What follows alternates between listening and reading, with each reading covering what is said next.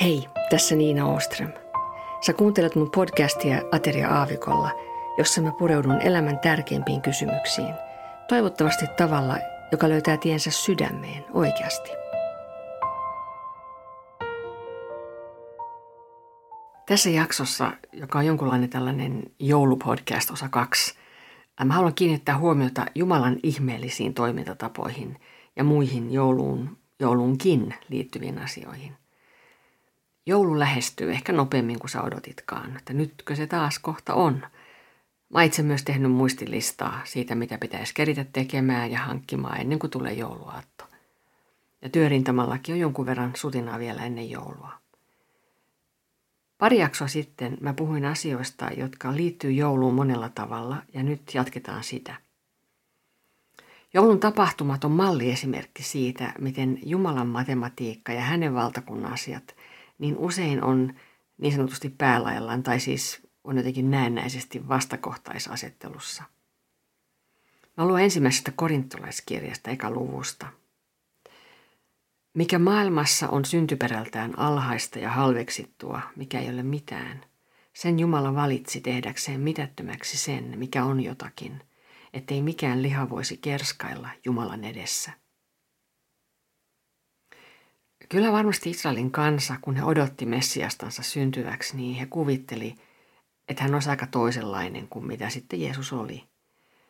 Ehkä että hän syntyisi palatsiin, ehkä korkea-arvoisille vanhemmille ja niin edelleen. Vaikka kyllä profeetiat hänestä puhuikin useasti aivan muuta, mutta kuitenkin ihmismieli menee niin helposti maailmanajattelun mukaan. Jumalalla oli tietysti mikä tahansa arsenaali käytössään, jos hän olisi halunnut järjestää Jeesuksen syntymisen olosuhteet jotenkin toisella tavalla. Mutta hän valitsi näin. Se oli suunnitelma alusta alkaen. Itse asiassa kolmiyhteinen Jumala oli sopinut keskenänsä jo ikimuistoisista ajoista, miten tämä asia tehtäisiin. Psalmissa 40 on tällaiset sanat, jotka siis kertoo siitä, mitä Jeesus, eli yksi kolmiyhteisen Jumalan persona, eli God the Son, sanoo huom etukäteen ennen kuin hän syntyi tänne. Siinä sanotaan näin. Silloin minä sanoin, katso minä tulen, kirjakääröön on minusta kirjoitettu. Eli Jeesushan ei todellakaan alkanut olemaan olemassa vasta sitten, kun hän syntyi ihmisvauvana tänne maailmaan, vaan hän on ollut aina, Isän Jumalan ja Pyhän Hengen kanssa. Mä luen nyt sen koko pidemmän asiayhteyden, missä tuo eka korintilaskirjeen kohta on – Tämä kuvaa niin hyvin sitä, miten Jumala oli päättänyt laittaa pelastussuunnitelmansa käytäntöön. Sanoma rististä on hullutusta niille, jotka joutuvat kadotukseen, mutta meille, jotka pelastumme, se on Jumalan voima. Onhan kirjoitettu, minä hävitän viisaitten viisauden ja teen tyhjäksi ymmärtäväisten ymmärryksen. Missä ovat viisaat? Missä kirjanoppineet? Missä tämän maailman ajan älyniekat – Eikö Jumala ole tehnyt maailman viisautta hulluudeksi? Koska Jumalan viisaudesta maailma ei oppinut viisauden avulla tuntemaan Jumalaa, Jumala näki hyväksi saarnauttamansa hullutuksen kautta pelastaa ne, jotka uskovat. Juutalaiset vaativat ihmettekoja ja kreikkalaiset etsivät viisautta, mutta me saarnaamme ristiin naulittua Kristusta. Hän on juutalaisille pahennus ja pakanoille hullutus, mutta kutsutuille – niin juutalaisille kuin kreikkalaisillekin. Kristus on Jumalan voima ja Jumalan viisaus. Jumalan hullutus on ihmisiä viisaampi ja Jumalan heikkous ihmisiä voimakkaampi. Katsokaa omaa kutsumistanne, veljet. Ei ole monta inhimillisesti viisasta, ei monta mahtavaa eikä monta jalosukuista. Mikä maailman mielestä on hullutusta, sen Jumala valitsi saattaakseen viisaat häpeään mikä maailman mielestä on heikkoa, sen Jumala valitsi saattaakseen voimakkaat häpeään. Mikä maailmassa on syntyperältään alhaista ja halveksittua, mikä ei ole mitään, sen Jumala valitsi tehdäkseen mitättömäksi sen, mikä on jotakin, ettei mikään liha voisi kerskailla Jumalan edessä. Hänestä on teidän olemisenne Kristuksessa Jeesuksessa. Hänet Jumala on antanut meille viisaudeksi, vanhurskaudeksi, pyhitykseksi ja lunastukseksi, jotta tapahtuisi niin kuin on kirjoitettu, joka kerskaa kerskatkoon Herrasta. Eli pieni voikin olla suurta ja suuri pientä. Tietysti joskus pieni on vain pientä ja suuri suurta, mutta lähtökohtaisesti Jumalalle ei koko merkitse mitään. Hän voi tehdä suuria asioita superpienten juttujen kautta ja päinvastoin. Hän valitsee sen tavan, joka siinä tilanteessa toimii parhaiten, hänen niin kuin kokonaissuunnitelmansa kannalta. Ja sitten vielä lisäksi, Herra puhuu raamatussa kerta toisensa jälkeen myös siitä, kuinka hän antaa nöyrille armon ja on ylpeitä vastaan. Raamattu on kyllästetty näillä ajatuksilla. Eli se, joka ymmärtää pienuutensa, on onnellinen. Ymmärtää pienuutensa ja samalla ottaa vastaan Jumalan rakkauden, pienuudestaan huolimatta. Maria, jonka Jumala valitsi Messiaan äidiksi, niin hän on tästä oikein tämmöinen kouluesimerkki. Tässä Luukka evankeliumin katkelmassa, jonka mä nyt luen, niin Maria, Maria puhuu hengen vaikutuksessa suuren kiitoksensa. Tämä oli siinä tilanteessa, kun hän oli tullut sukulaisensa Elisabetin taloon, joka myös ymmärsi pyhässä hengessä, että Maria kantoi kohdussaan Herraa. Ja mä luen nyt tämän niin sanotun Marian kiitosvirren. Maria sanoi, minun sieluni ylistää Herraa ja minun henkeni riemuitsee Jumalasta, pelastajastani – sillä hän on katsonut palvelijattarensa alhaisuuteen. Tästä edes kaikki sukupolvet kutsuvat minua autuaksi, sillä voimallinen on tehnyt minulle suuria tekoja. Hänen nimensä on pyhä, ja sukupolvesta sukupolveen kestää hänen laupeutensa niitä kohtaan, jotka häntä pelkäävät. Käsivarrellaan hän on osoittanut voimansa. Hän on lyönyt hajalle ne, joilla oli ylpeät ajatukset sydämessään. Hän on kukistanut valtiaat valtaistuimilta ja korottanut alhaiset. Nälkäiset hän on täyttänyt hyvyytensä runsaudella, mutta rikkaat hän on lähettänyt tyhjinä pois. Hän on ottanut huomaansa palvelijansa Israelin, muistaakseen laupeuttaan Abrahamia ja hänen siementään kohtaan iankaikkisesti, niin kuin hän on isillemme puhunut. Pienenä on hyvä olla. Se on hyvä paikka. Pienenä on myös turvallinen olla – Silloin on oikeassa suhteessa luojaan ja se antaa turvan ja perspektiivin asioihin. Pienuutta ei tarvitse vältellä, ei tarvitse kaihtaa eikä pelätä. Ja muista vielä tuo Marian esimerkki. Hän todella tiesi pienuutensa, suostui siihen ja iloitsi siitä, mutta samalla hän mutkattomasti suostui erittäin suureen tehtävään.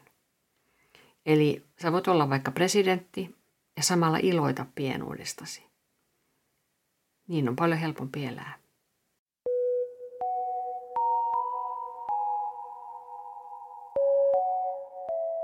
Toinen asia, joka varmaankin useimmiten meidän ajatuksissa liitetään jouluun, on antaminen ja antamisen ilo. Tietty myös saamisen ilo, koska ilman saamista ei yleensä varmaan antamista olekaan, mutta nyt puhutaan antamisesta. Raamatussa sanotaan, että on, on ihanampaa, parempaa antaa kuin ottaa – Tämä on apostolien teot 20. Siinä sanotaan näin, että autuaampi on antaa kuin ottaa. Nämä oli Jeesuksen sanat. Sä oot varmaan itse usein kokenut sellaisen tilanteen, jossa sä oot saanut antaa jotain toiselle. Esimerkiksi apua tavalla tai toisella. Ja vaikka se apu on tietysti tuntunut sen saajalta tosi hyvältä, niin luultavasti se on susta tuntunut vähintään yhtä hyvältä. Joskus jopa niin, että sä oot saanut antaa jotain niin kuin, apua ihan tuntemattomalle ihmiselle – ja tota, ehkä hänen on ollut ehkä vähän vaikeakin ottaa sitä sulta vastaan. Mutta sulle se on tuonut suuren ilon ja tyydytyksen. Ja mä luulen, että meidän olisi useasti helpompi pyytää apua ja hyväksyä se, jos me muistettaisiin ja ymmärrettäisiin, kuinka hyvältä se avun antajasta tuntuu. Vaikka me ollaan niin totta vieköön syntisiä ja epätäydellisiä, niin meissä on kuitenkin jäljellä sitä antamisen tarvetta ja iloa siitä – Eläimillä ei tämmöistä ole. Ja miten se voi olla, että, että se meissä kuitenkin on, että sitä on? Mistä se tulee? Mä ajattelen, että tässä meidän tarvitsee peruuttaa taas siihen faktaan, että Jumala on luonut meidät omaksi kuvakseen. Tämä kuva meissä, se on kyllä saanut pahan tällin, ja se on aika sameakin useimmiten, mutta täysin pois sitä ei ole pyyhitty. Jumala on suuri antaja – hän on rakkaus, joka on antanut itsensä meidän hyväksi, meidän pelastukseksi. Ja hän on antanut tietysti meille paljon muutakin, mutta tästä varmaan jo selviää se, että hän todella on se suuri antaja. Ja koska hän on tällainen, niin meissäkin sitä on, vaikkakin hyvin epätäydellisenä. Ja tästä seuraa esimerkiksi se, että, että me ei voida löytää onnellisuutta sillä, että me vaan saadaan tai otetaan. Meidän täytyy saada myös antaa. Ja tämä on tietysti monelta aika lailla hämärän peitossa ja sen takia monet vaan yrittääkin saada ja ottaa. Luullaan, että se on tie tyytyväisyyteen ja iloon. Ei se ole. Eihän tuo antaminen mikään pelastuksen avain meidän puolelta ole. Sillä me ei sitä saada, kun meillä ei ole mitä antaa, että me pelastuttaisiin. Mutta, mutta ihmisen elämään, varsinkin kristityn elämään, antaminen kuuluu. Ja joulu on yksi hyvä ajankohta harjoittaa antamista, myös ihan ventovierasta ihmistä kohtaan. Ja antaahan voi paljon muutakin kuin tavaraa tai rahaa. Voi antaa aikaa, huomiota, kuuntelevat korvat, auttavat kädet.